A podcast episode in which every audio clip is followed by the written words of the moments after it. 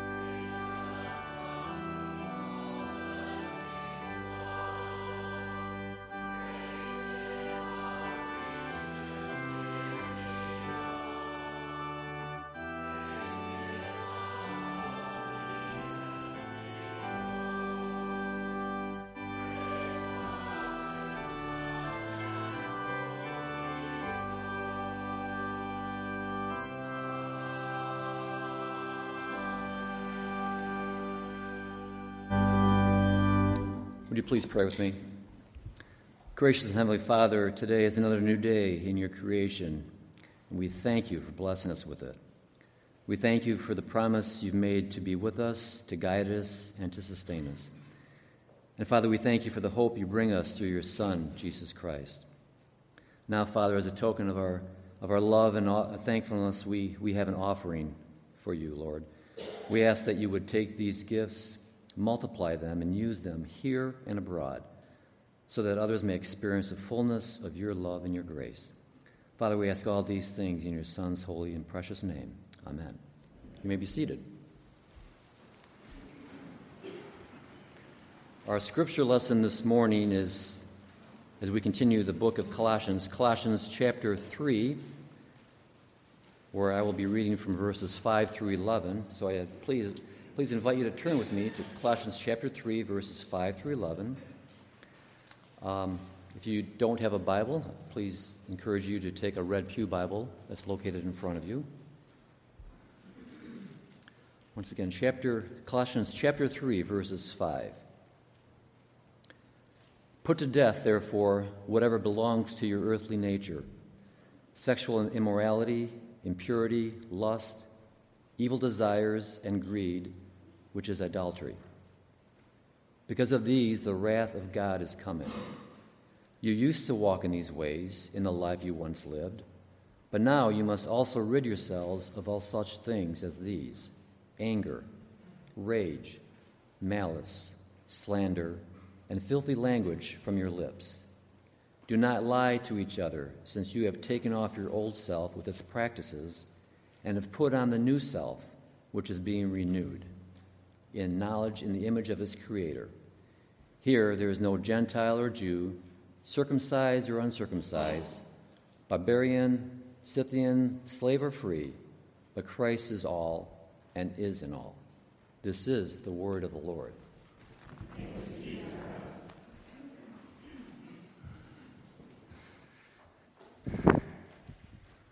Pray with me.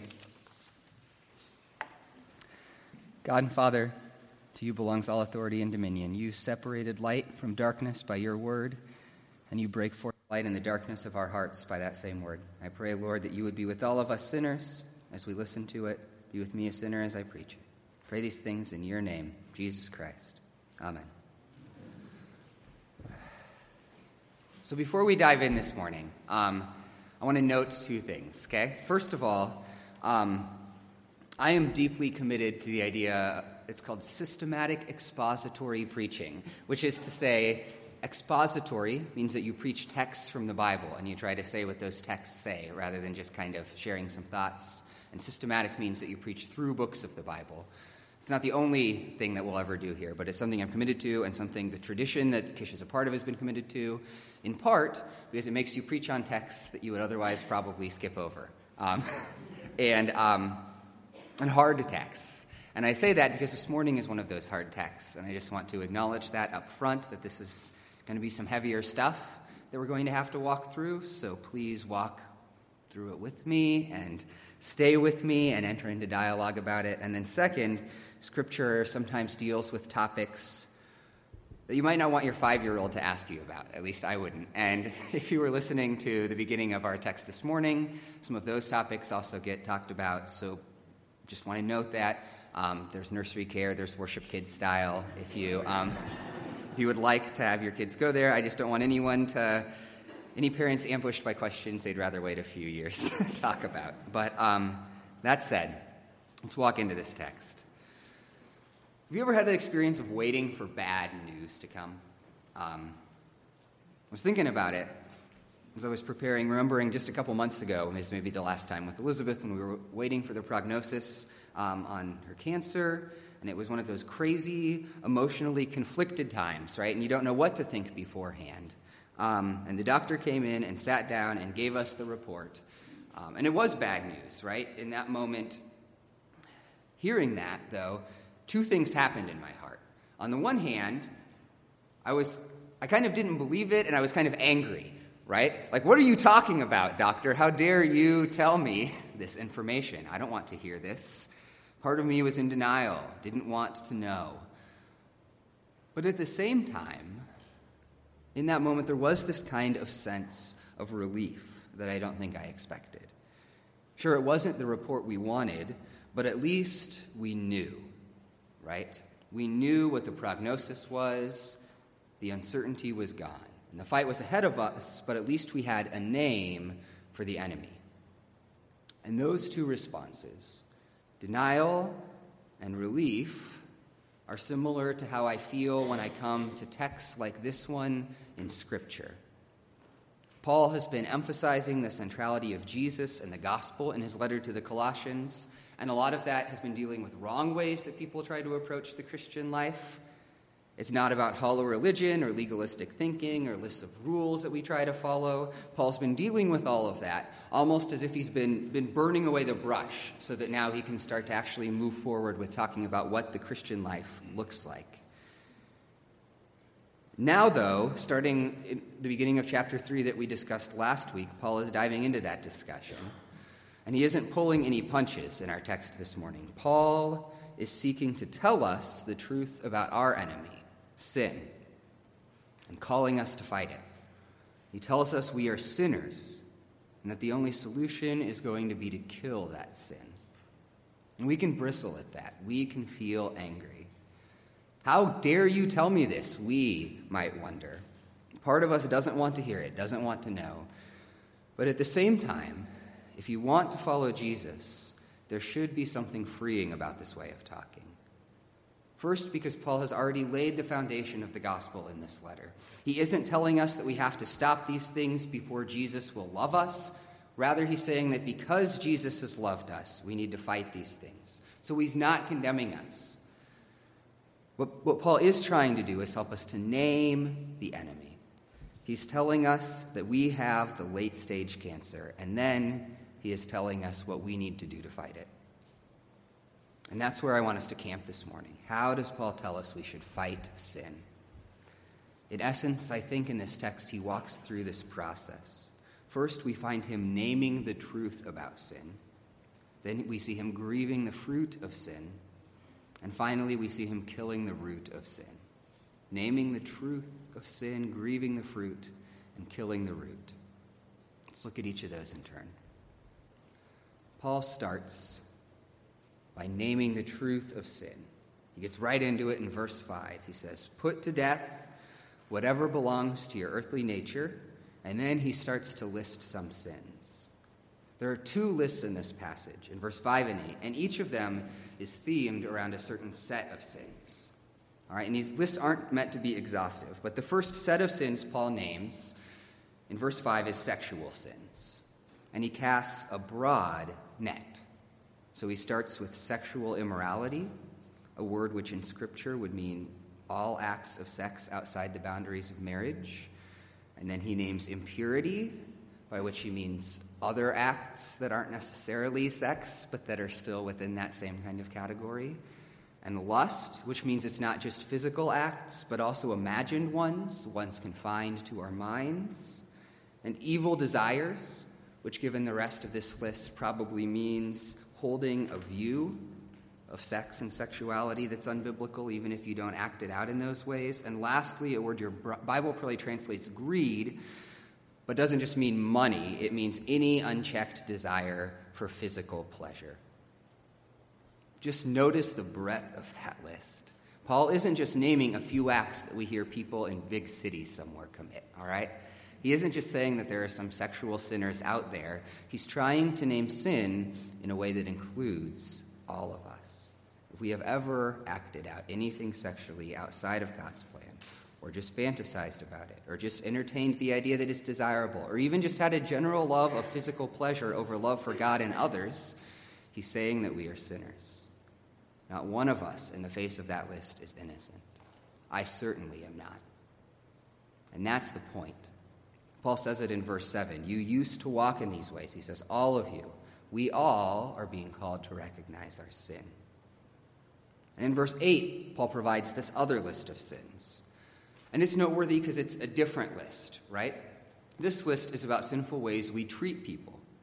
First, Paul says anger and rage are sin.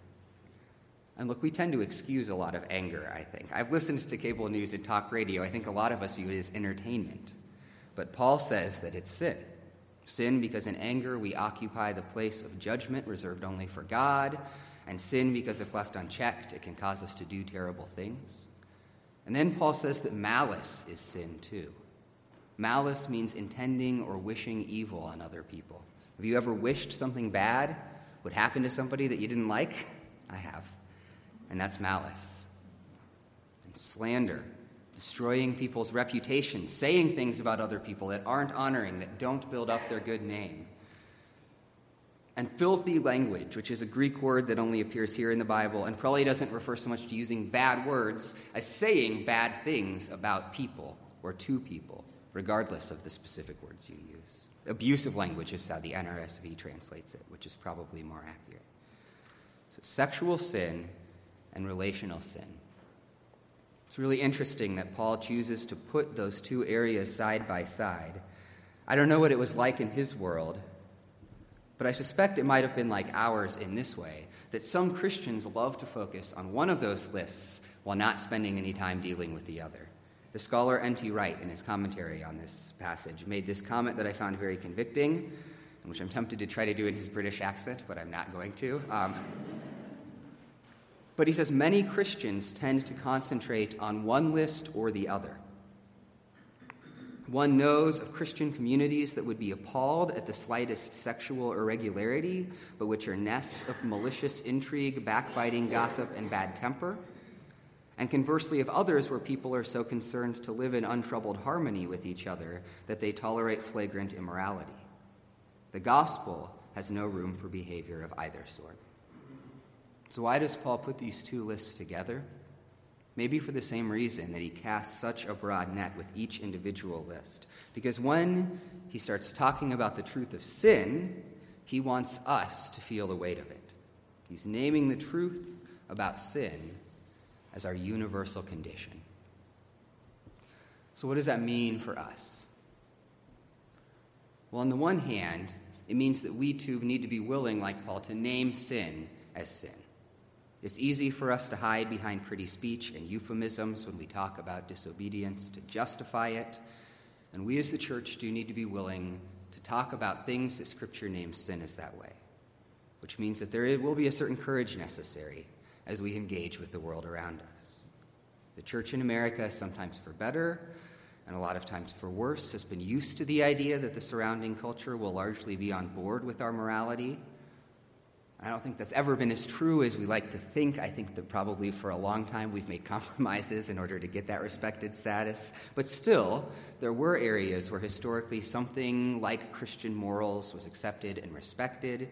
And in some of those areas, that has changed over the last few decades. And we as Christians can't let that change our convictions on these issues.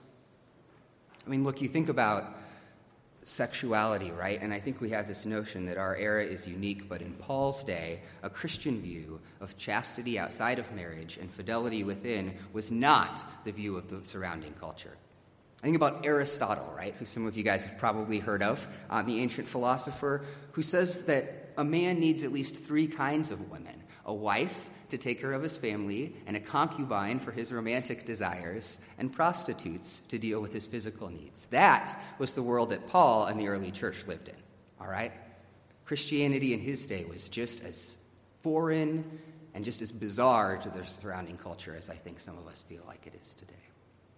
That said, while Paul calls us to name sin as sin, this text also requires us to name sin as something that includes us. We're to name sin as something that always includes us, rather than just applying it to some people out there. Just to say, look, I, I kind of tried to come up with another application for this, but as I wrestled with the way that Paul addresses people and tries to draw them into conviction, it's the place the Spirit kept driving me. So, evangelicals right now, spent a lot of time talking about homosexuality, which isn't wrong insofar as the culture is asking about it. We do need to bear witness to what Scripture says. But if Paul's approach to sin is to teach us anything, it is to teach us that we always talk about sin in a way that includes us. Cast a broad net. And what I know, because I just looked up the statistics, is that less than 4% of the population is gay, right? 4%. And that in itself isn't even sinful. There are people who have same sex attraction and choose to pursue chastity and be obedient to God in the way that they act, and that's. That's a noble thing, right? If you're here and that's your story, like that's something that's admirable and Christian. But regardless, at most, 4% of the population is gay.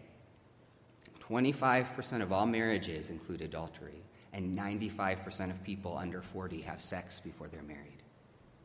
And all of those things equally fall under the category that Scripture would refer to as sexual immorality. So anything that we want to say about homosexual sin, we also need to be willing to say about people who are acting in heterosexual ways that are outside of God's design, who are a much bigger group and do include some of us. In fact, given that Paul, in the same breath, lists lust and evil desire and a craving for physical pleasure as equal sins, that includes all of us right now, married or single, young or old.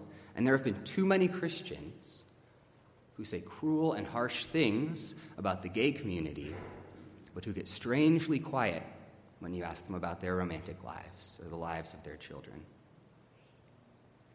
Which is not really naming sin as sin at all, but just naming people with different sin struggles as somehow worse than us.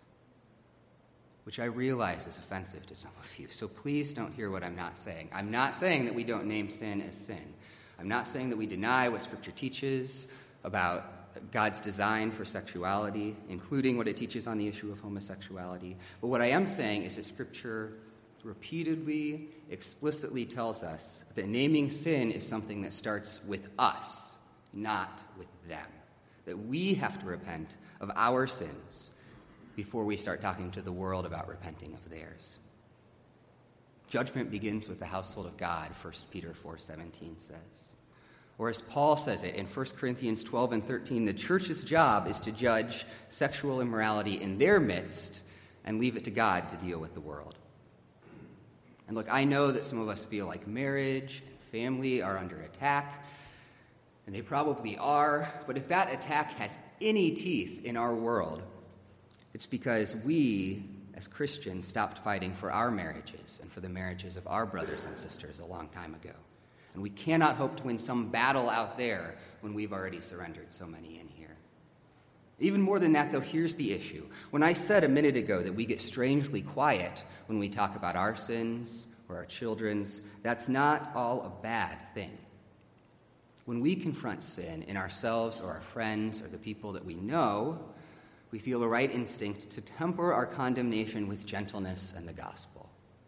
Not to lie, but to temper condemnation with gentleness and the gospel.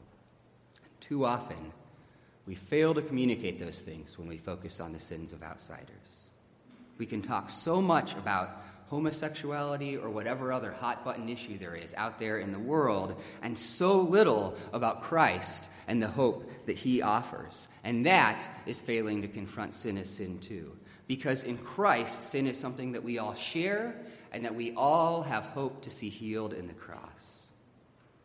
All of which I know is a tough topic and a complicated one and one that is easy to get wrong in either direction. So please, like I said a few weeks ago, don't do that Midwestern thing where the way we handle disagreement is by not speaking for 20 years. Come talk to me.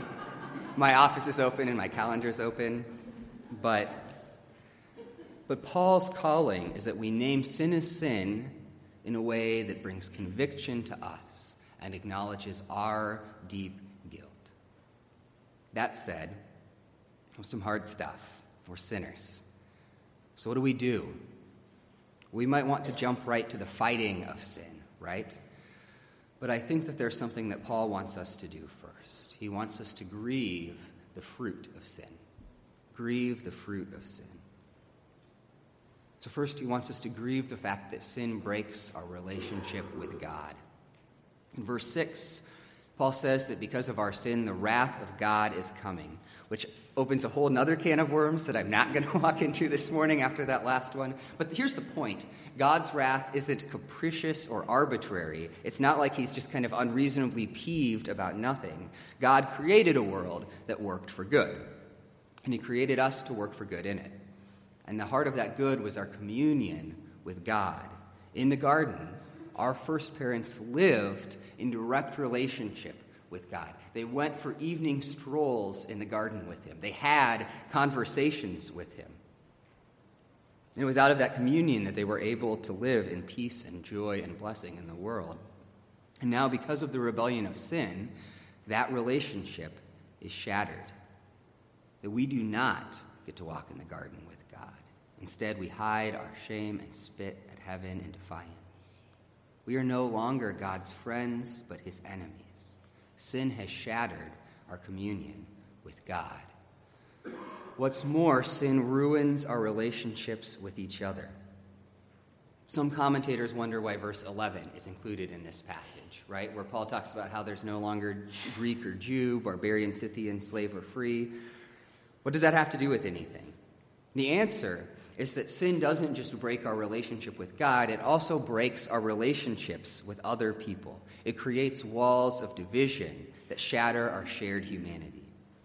One of the great lies that we tell ourselves is that sin doesn't hurt anybody that it's just a private affair. But that's just not true. Even sins that seem internal hurt people around us. If you feed on a steady diet of anger or bitterness or lust or fear, it is going to spill over into your actions and speech. And even somehow, if it doesn't spill over, we as humans are made to be interconnected creatures, and the ways that it diminishes our hearts and causes us to break off relationship hurts and impoverishes people around us who need us and our fellowship with. Sin isn't just bad because of some arbitrary set of rules, sin breaks things in our relationship with God and our relationship with each other. The beginning of repentance, then, is grieving the way that sin breaks those things, in acknowledging how destructive it is. We can adopt a flippant way of speaking about our failures. you know, I'm a sinner, nobody's perfect. But the more we make light of our sins, the less able we are to actually fight them. Sin destroys people. I have done things to people and said things to people and thought about people in ways that would wound and demean and diminish them. And sin destroys our relationship with God. It pits us against our good Father. It makes us hide from Him. It breaks our communion with Him. And before we fight sin, we need to feel the sadness of it, the wrongness of it. The psalmist celebrates the law of God as good and beautiful and noble, and it is that conviction of the goodness of God's law that motivates him to repent of the ways he falls short of it. So when you kneel by your bed to pray tonight, or when you come to confession next Sunday morning as we confess our sins, take it as a chance not just to acknowledge our sin, but to mourn it, to learn to hate it. It's tearful eyes, not gritted teeth, that begin to soften and change our hearts. So Paul calls us to name sin as sin and to grieve it as something destructive and ugly. But finally, he's calling us to fight it and th- I think he shows us the basic outlines of that fight. It's not just a surface level matter of behavior, but it's about killing the root of sin. Paul wants us to kill the root of sin. How? First, just by getting to the root of it, right? By acknowledging the broken places in our hearts that sin comes from. So in verse 5, there's an order to the sins that Paul addresses. He starts with external stuff, the visible stuff that you do. And then he roots, those things, the sexual immorality and purity, in our minds, in our lust, and our evil desires. And then he, he roots those things in our hearts, our longings for inappropriate physical pleasure, that ultimately, he says, are idolatry. Idolatry isn't just bowing down to a funny statue. Idolatry is what our hearts do when they put any created thing on the throne that rightly belongs to God alone. It's what happens when we make a good thing our significance, our security, our sexuality. Whatever it is, when we take that good thing and make it an ultimate thing, the thing that we are living our lives for, when we give that thing the place of God and ultimately start to serve it as God, that's idolatry. Paul does something similar in verses 8 and 9.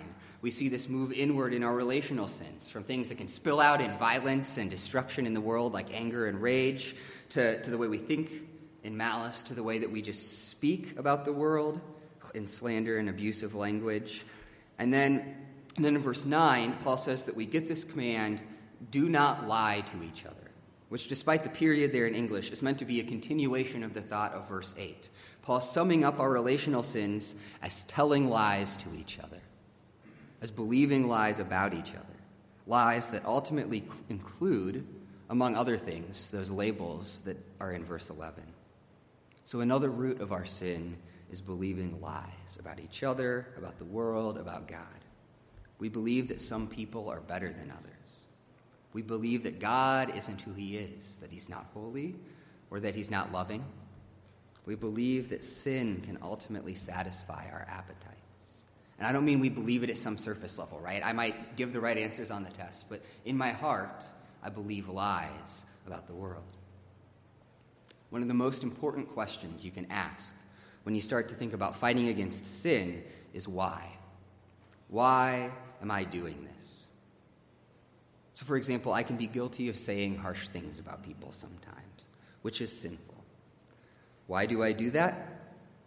Well, it's a complicated answer, but here's part of the reason I am insecure right? I believe that my worth in the universe rests on my performance and competence rather than Christ's love, and I'm really not sure about that performance and competence.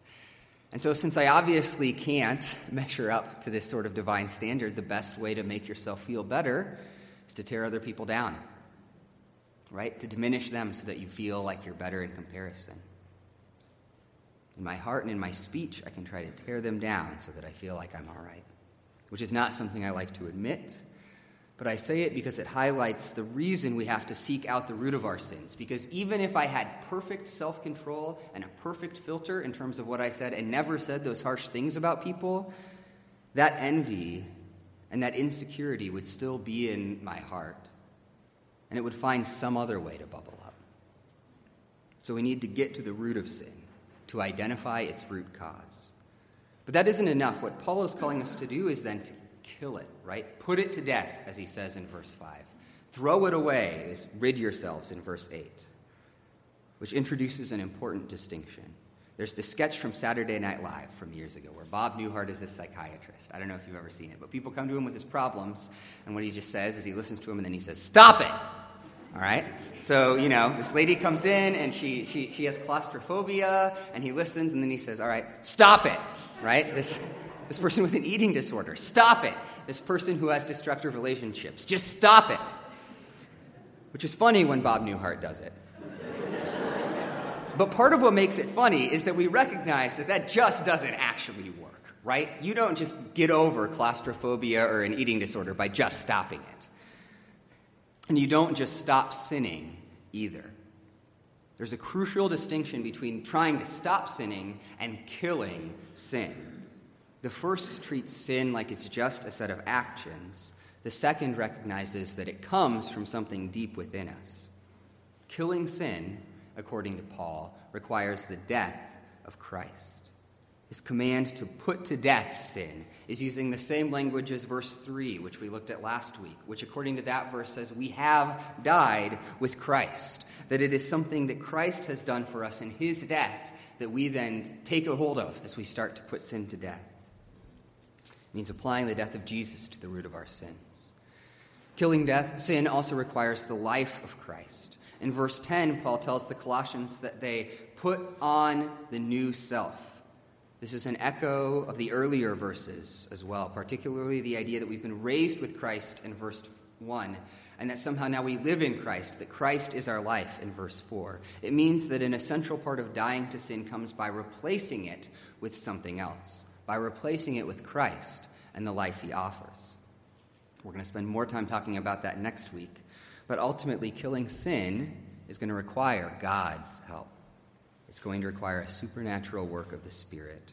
Continuing on in verse 10, Paul tells us our new self is being renewed in knowledge in the image of its Creator. Is being renewed. Who's doing that renewing? It's not us. It is God renewing us and restoring us to his image. So, what does that mean for us? It means that after we identify the roots of our sin, we need to begin to apply Jesus to them. Take that insecurity I talked about. How do you fight that? It starts with applying Christ's death to it, by applying the truths of the cross to my heart. That I'm secure because of Jesus' death, that my sins are covered, that in God's eyes I am already significant and righteous and perfect. And so while there is something that I am need to grow into for myself, that is never something that I have to earn or tear down others to gain. Christ has provided me with all of the security and significance that I need in the face of my insecure heart. And I fight it by applying Christ's life as well. The source of security in this life and the life to come is never going to come from my performance. It's only going to come from the throne of God, the throne where Jesus sits. He's in control of the future and the present and the past. He is king and he loves me. And I don't need to make myself look better or feel better than those around me. I only need to make myself his. And that's really what it looks like for all of us. It's where I think that I want to leave us with Jesus meeting us in the midst of our sin. There's a weight to this call, right? Another, another way of spinning Paul's imagery of dying to sin is that it's going to feel like it kills you. It's a hard call, and we cannot remove that hardness from it. But the key to fighting sin, and our hope when we fail to fight it, are the same. The key is Jesus. We can battle against sin because we know we are already planted in Jesus' love. As the writer Jack Miller used to put it, cheer up, you're a worse sinner than you ever dared imagine, and you're more loved than you ever dared hope. This fight against sin isn't something that earns you God's love. That has already been secured for you in Christ. And we can battle against sin because it is Christ that provides the resources we need to defeat it. As we said, this is God's work and He is working. We are being renewed in the image of our Creator, which doesn't mean that there won't be sweat and tears and blood, but it does mean that our sweat and tears and blood are somehow mysteriously caught up in union with Christ, and that we have His strength and life flowing into us at the same time. So let's wrestle with our sin together. Let's name it for what it is. Let's grieve it for the destruction it causes, and let's meet it at its root the idolatry and lies in our hearts. Let's meet it there with Jesus. It is by his death that we die to sin, and by his life we live to overcome it. Do you pray with me? God and Father, I confess to you how often I make sin about something that other people have. And I pray that you would just apply it to my heart. Convict me and help me to die to all of those ways that my flesh is still strong and your spirit is still not finished its work. Pray that you would do that for each of us, that you would carry us, that you would meet us in the midst of our sin. Let us grieve it, let us see it, but let us see Jesus even more clearly through its tears. Pray these things in his name. Amen.